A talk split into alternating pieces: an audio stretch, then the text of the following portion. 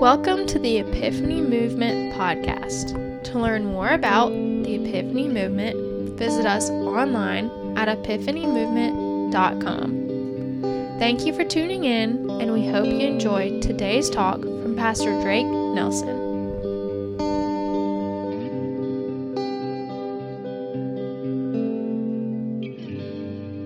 What I'm going to be talking about is something that hopefully my goal is to give a sermon that nobody has ever heard before. Not only like a sermon that nobody's ever heard before, but a topic on which nobody in here has ever heard a sermon preached on this topic. And more than that, to preach a sermon that even the biblical passage that we're going to look at, that nobody has ever heard of this, this, this, this passage or a sermon preached on this. So I'm going to test it out really quick. And so let me just see a show of hands. Has anybody ever heard a sermon preached on Eliezer? Eliezer in the Bible. Eliezer, and I really want you to be honest, like that you can remember. Eliezer, his biblical exact name is Eliezer from Damascus. Anybody know who this is? Does anybody know who Eliezer is? It's um. Everybody knows who Abraham is. Abraham. Okay. Abraham had a servant, and the servant was named as Eliezer. And that's who I want to preach on this morning. But before we get there, go with me to John chapter 4, and I want to read some passages, and I want to read a passage. And while we're there, I'm not going to speak about this passage in John 4 till the very end of the sermon, once I build up the context and make it all make sense. But I, so I want to speak on the New Testament just to read the scripture, and then we'll get back here towards the end of the sermon. But it goes like this John chapter 4, verse 35. John chapter 4, verse 35. And here's what it says.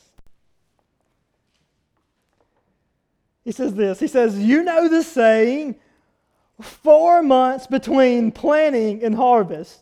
To which I say, Amen. Like we know that saying, don't we, Mr. Art, Mr. J, Mr. Webb? We know that saying. Four months till harvest. I'm thinking when I was reading this, this is the perfect time to give this message because what kind of season is it right now? It is harvest season right now. And this is the this is in a gigabyte world, this is an agricultural church for sure. So here's what it says after that. But I say, wake up and look around you, man. He didn't say it like that. Wake up and look around you. The fields are already ripe for harvest. Somebody say the harvest is here. Okay, now everybody say, somebody did say it. Thank you, Miss Leanna. Now everybody say, the harvest is here. And it is here, isn't it, Mr. Art? It absolutely is here. What we doing right now? We done, we done got finished cutting corn. I think we're about to start like defoliating cotton, perhaps, and about to start picking the cotton. Why? Because the harvest is here. But because the harvest is here, guess what we get to do now? Well, we get to just prop up and relax. We've already done the hard work of planning. We've already done the hard work of getting all the equipment to, to, to work. Now that the harvest is here, we get to just kind of kick back and relax. Is that right? No. You mean to tell me that there's a lot of hard work that goes in on the harvest? Absolutely, there is. Uh, Mr. Webb, would you say this? The harvest is actually the hardest work. The harvest is actually the hardest work. But why? Somebody give this man a microphone down here. I got a brand new microphone, and somebody give this man, he's about to start preaching for me. Did, did y'all hear what he said? This man down here said, because it ain't going to cut himself. Ain't that right? Because it ain't going to cut itself. It ain't going to cut itself. But guess what he says?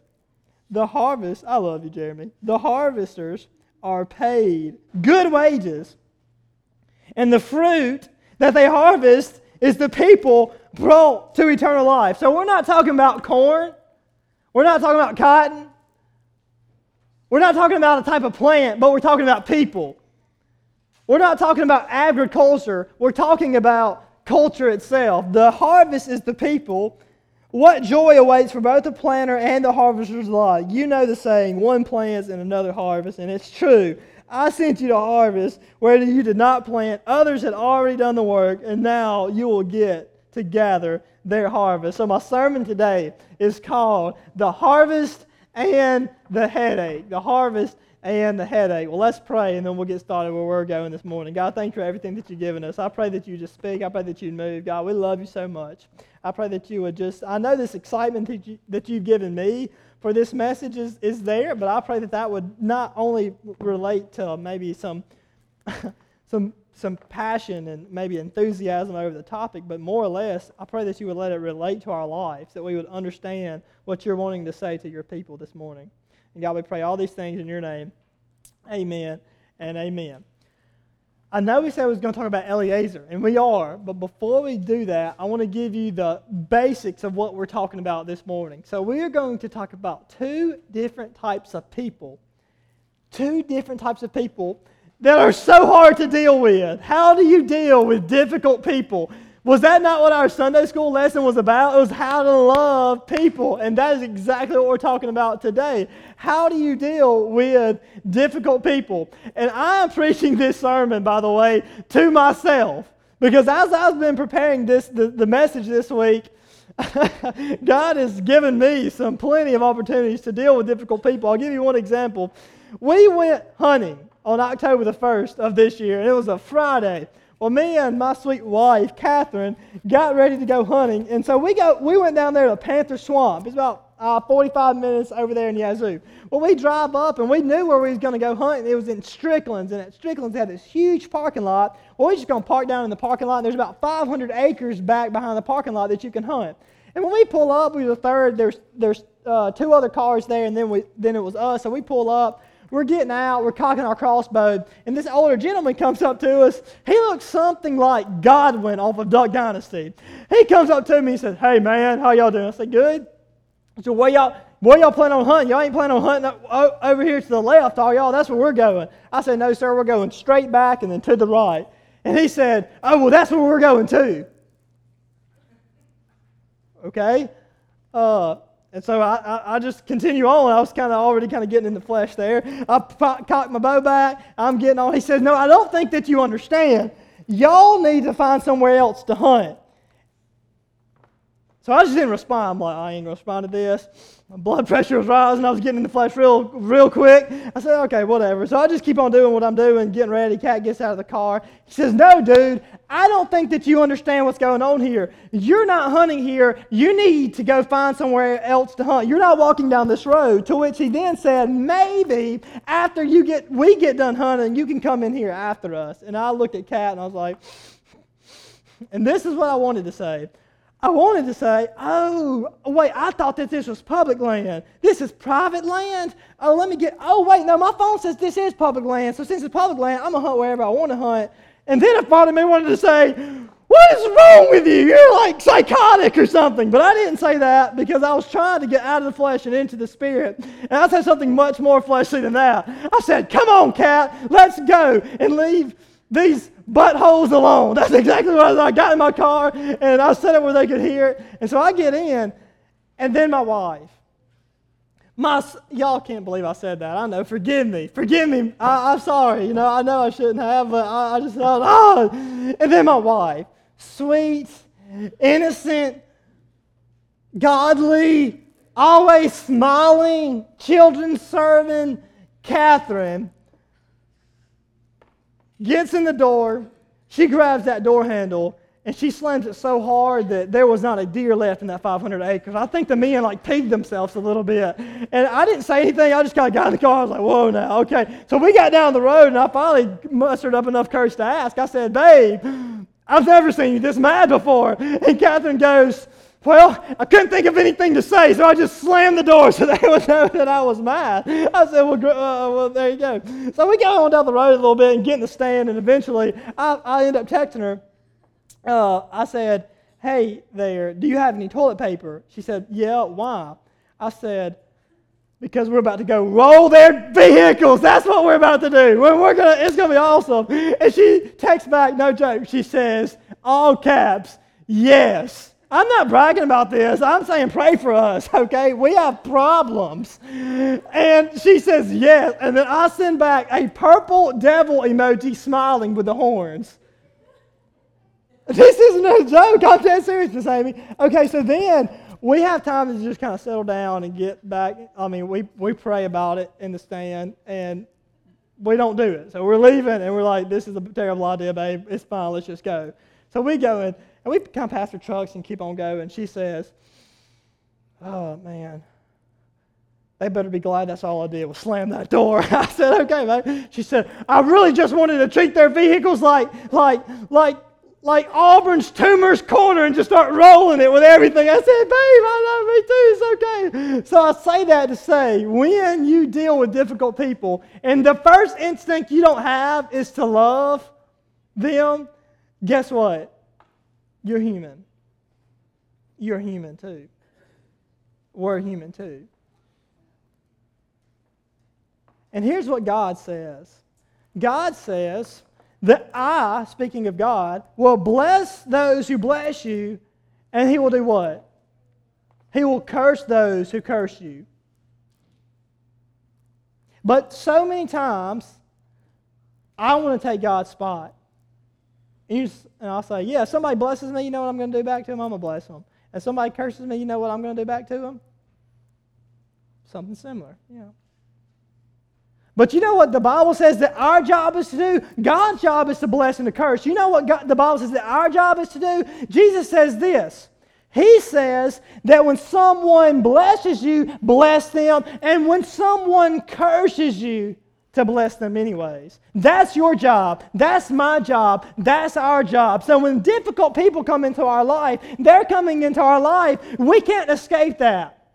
One theologian says if you don't want to deal with difficult people, I'll tell you what you do. You say nothing, you do nothing, you be nothing, and you won't have to deal with difficult people.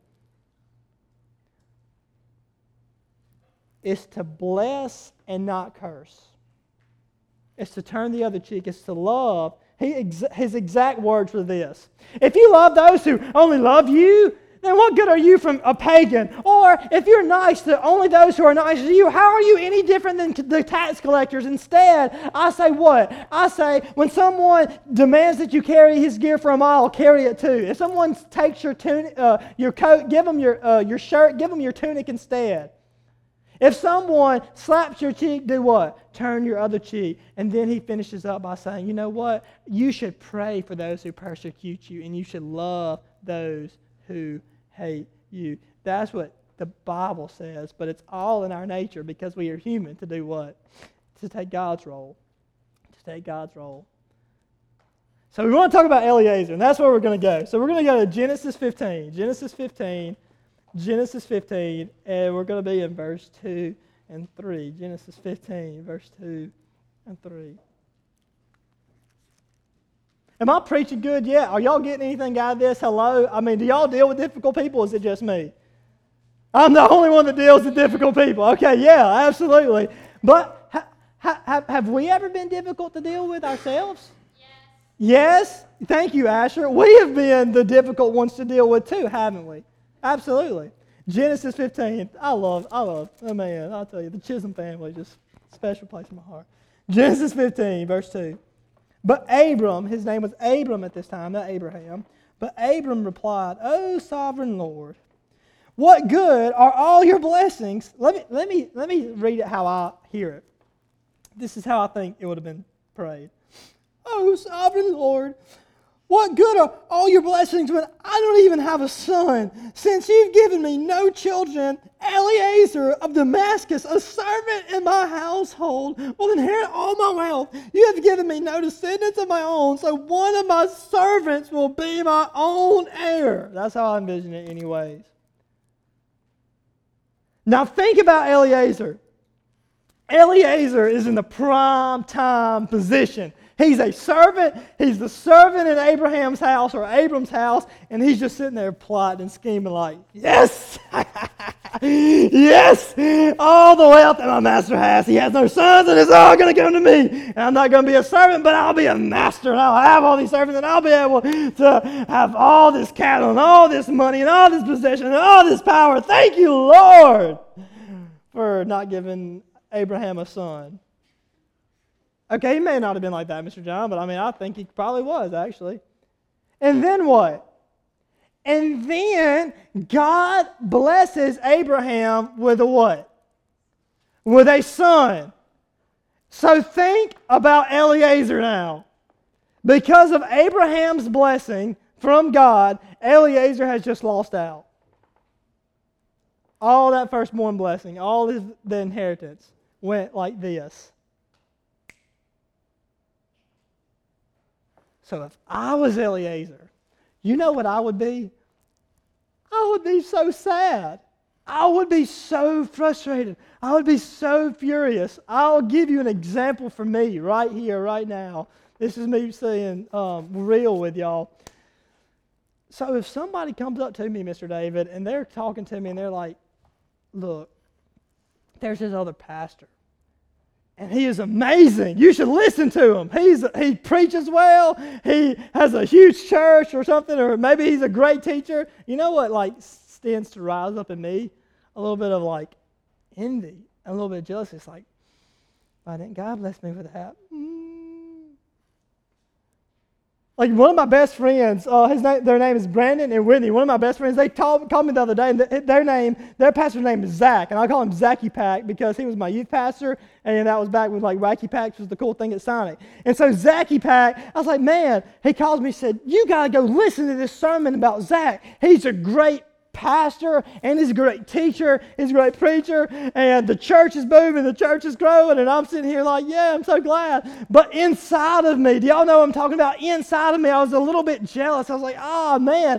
And I had to make the battle in my mind to remind myself that, hello, we are all on the same team. We are all on the same team. I have to constantly remind myself that. We are all on the same team. And so, what about it in our lives? When somebody else like gets maybe gets the promotion, when somebody else gets the job, when somebody else gets the home, when somebody else gets whatever they have in their lives, you put it. It can be it can be difficult for us to be like, I'm gonna bless you. I'm gonna bless you, Lord. Bless me, Lord. I've been working so hard for this promotion, God. Woo, I've been working hard. Send this promotion on. Or God, we've been planning for this house. We've been planning for this trip for so long and then somebody else gets it and you don't, then what? We can become like Eliezer and get je- jealous and mad. But guess what Eliezer did not do? He didn't let that let him get jealous, or he didn't let, him, let that make him mad. How do I know that? Because in about nine chapters later, Genesis 24, guess who is about to get married? Isaac. And when Isaac's about to get married, he calls Eliezer. He's like, Eliezer, come here, son. Look, I want you to go out and find Isaac a wife. And he puts his most trusted servant on the job. And Eliezer goes and does what? Finds that man a wife and brings him back. Hey, look, I found you an amazing wife. This is for you. I hope y'all enjoy this. Because Eliezer didn't let jealousy of what a blessing that God gave someone else ruin him from his own blessing. Because guess what, y'all? Guess what? Does our God work with a limited amount of and when we think blessing, if we only think stuff, we're missing the point. But uh, does our God have only a limited amount that He can give? Some to you, and some to Mr. Tony, and some to Miss Leanna, and some to me, some to the Coxes over here, some to uh, I, I, guess we'll give um, the Summeralls a little bit, maybe Cat a little bit. Of, does He only have this much? No. He has plentiful. I was talking to Mr. Tony the other day, and if, if, if you have never talked to Mr. Tony, just go talk to him for five minutes, and you will leave a better person than you start than you like entered into the conversation. I guarantee you. I only know two people like that: that's Steve Earle and Tony. And he was telling me, he said, "Look, this is what I understand about God." He said, "God sees." Do you remember when you said this? God sees stuff like how? Well, he actually was saying the difference between us and God is that we see things in a straight straight road. We think we see things straight on. But guess what God sees? God can see around the corner. That's the way I like to think about it. And so if God's not giving me something in my life, or if God's withholding something, or if God's making me go through something, I know that He sees around the corner. And I take confidence in knowing what? That I have a good driver who can see around the corner. And I would say that would be the same thing for us. That'd be the same thing for you. It'd be the same thing for you. Well, turn with me real quick to Luke chapter 10, okay? Luke chapter 10. And we'll go to the next type of difficult pers- um, person. And I'm not saying, by the way, Here's what I am saying. When God, with that whole example, it's that God will bless other people, and it's in our nature, it's at least in my nature, to get a little bit jealous, to get a lot jealous sometimes because of what God's doing in their life. And especially if it's like another minister, I'll be like, you know, I'll be scheming, God, help them, help them, God. That's what I pray when I'm around. But when I'm silently not around them, sometimes I'll be like, hmm, send them here. I don't know. I'm weird like that. But but God's saying, you know, I have all kind of blessing. I don't have to just bless him and him. I'll I'll do what I want. This this point is how to deal with difficult people that come up into my lot into our lives. Luke chapter 10, and it goes like this. It, it says opposition for Samaritans. Do you see that right there in Luke? It's actually Luke chapter 9, verse 51. Luke chapter 9, verse 51. It says opposition for Samaritans.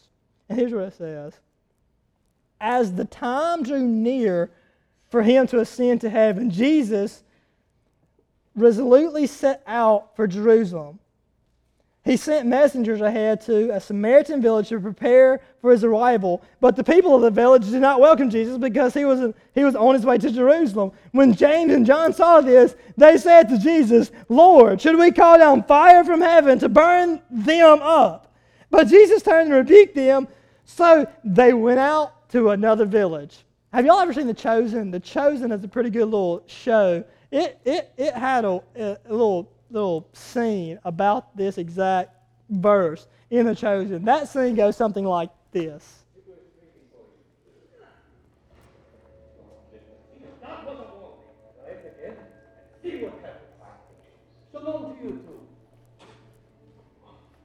You filthy dogs! I said quiet.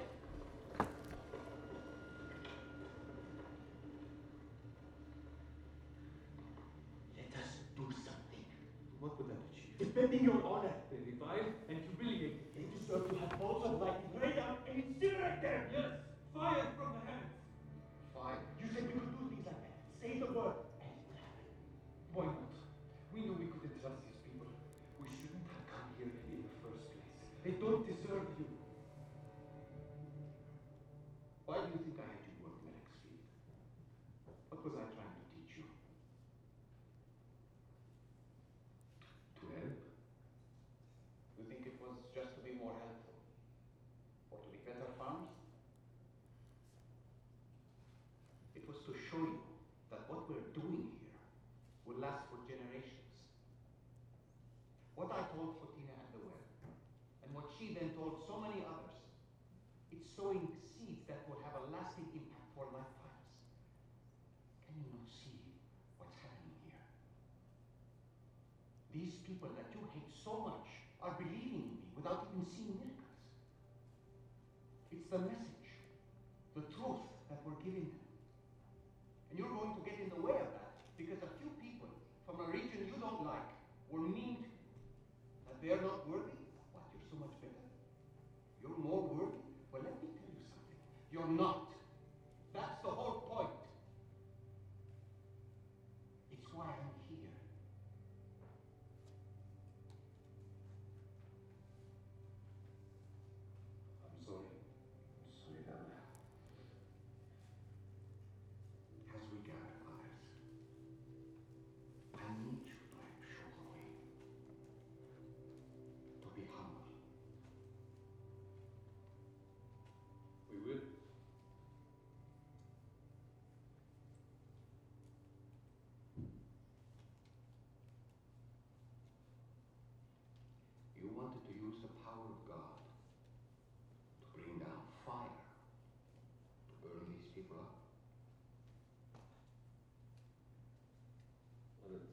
Lot worse when you say it that way.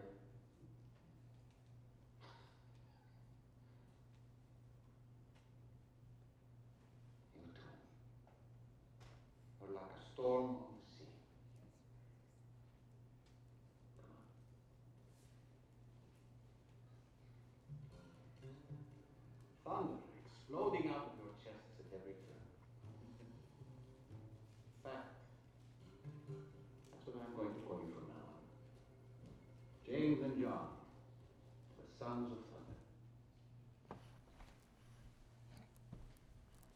That's The Chosen. So if you ever want to watch it, all you got to do is download the Chosen app, and you can go to it right there on your phone. has two seasons. It's really good. Talks about Jesus, um, his life, his disciples. I highly recommend it. It's very biblical as well. And they're coming out with season three. I'm super pumped up for that.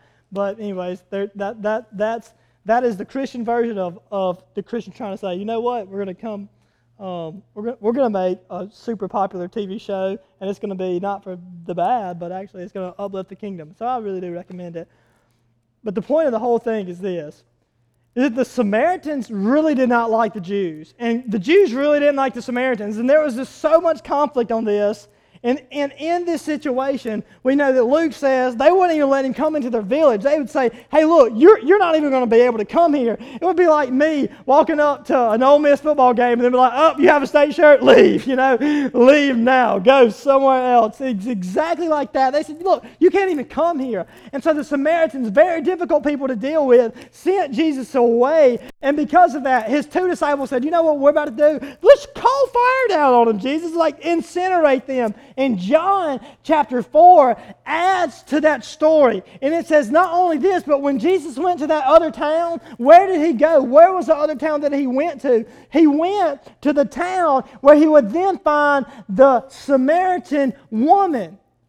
The woman at the well, and as the woman at the well would come, guess what happened then? Jesus looked at the Samaritan woman and said, Do you have any water? If you have some water, um, I need some. And they had a whole dialogue. And at the end of the conversation, I'll tell you what happened. The girl went back to the village and said, Hey, look, everybody, I have found the Messiah. I have found the Christ. I have found the one that the Old Testament says that was coming. Y'all need to come check this out. Y'all need to come see this. And so she brings a town full of Samaritans following her now to Jesus standing in John chapter 4. And as Jesus looked at his disciples, here's what he said in John chapter 4. He said this He said, The harvest, you have heard it, that the harvest there's four months between planting and the harvest, but I say, wake up and look, bro. The harvest is here. And so when the disciples looked up, they saw a crowd of people coming, and this crowd was not the Jews, it was not the Gentiles. In fact, it was the very people that they had a problem with. It was the Samaritans. And here they are, all coming in,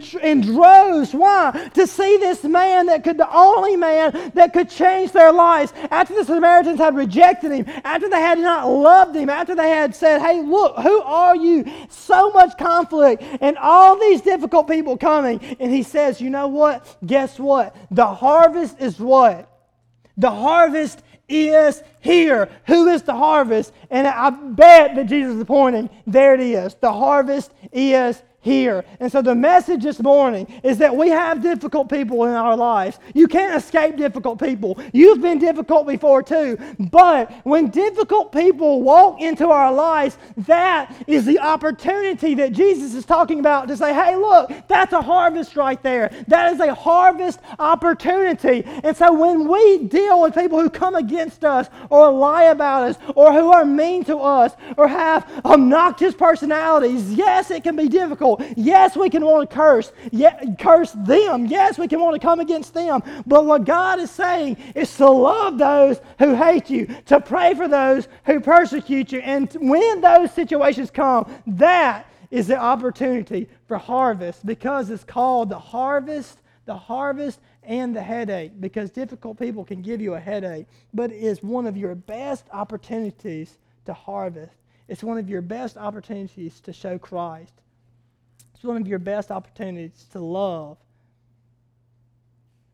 Going back to the story that I was talking about with me and Kat, what if those people would have said that and ran us off, which it wasn't a problem. We just kind of, I guess it was a funny story. But what if at the end, instead of just leaving, what if we just said, look, that's fine, man. Yeah, I hope y'all kill something. Good luck today. And we'd have prayed for them.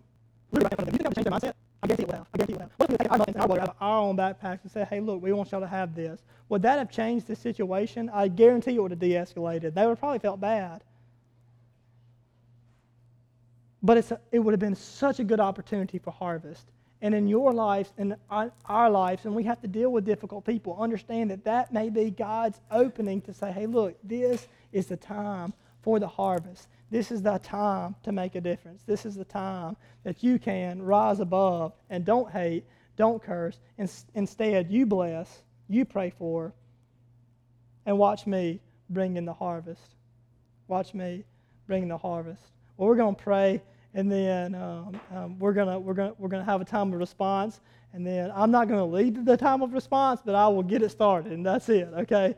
Um, so let's pray. God, thank you for everything that you've given us. Thank you for letting us be here. God, we love you, and we thank you for all the many blessings that we have. God, we, we ask that you have spoken and that you have moved, God, and that you would continue to do so. And these things we pray. Amen and amen.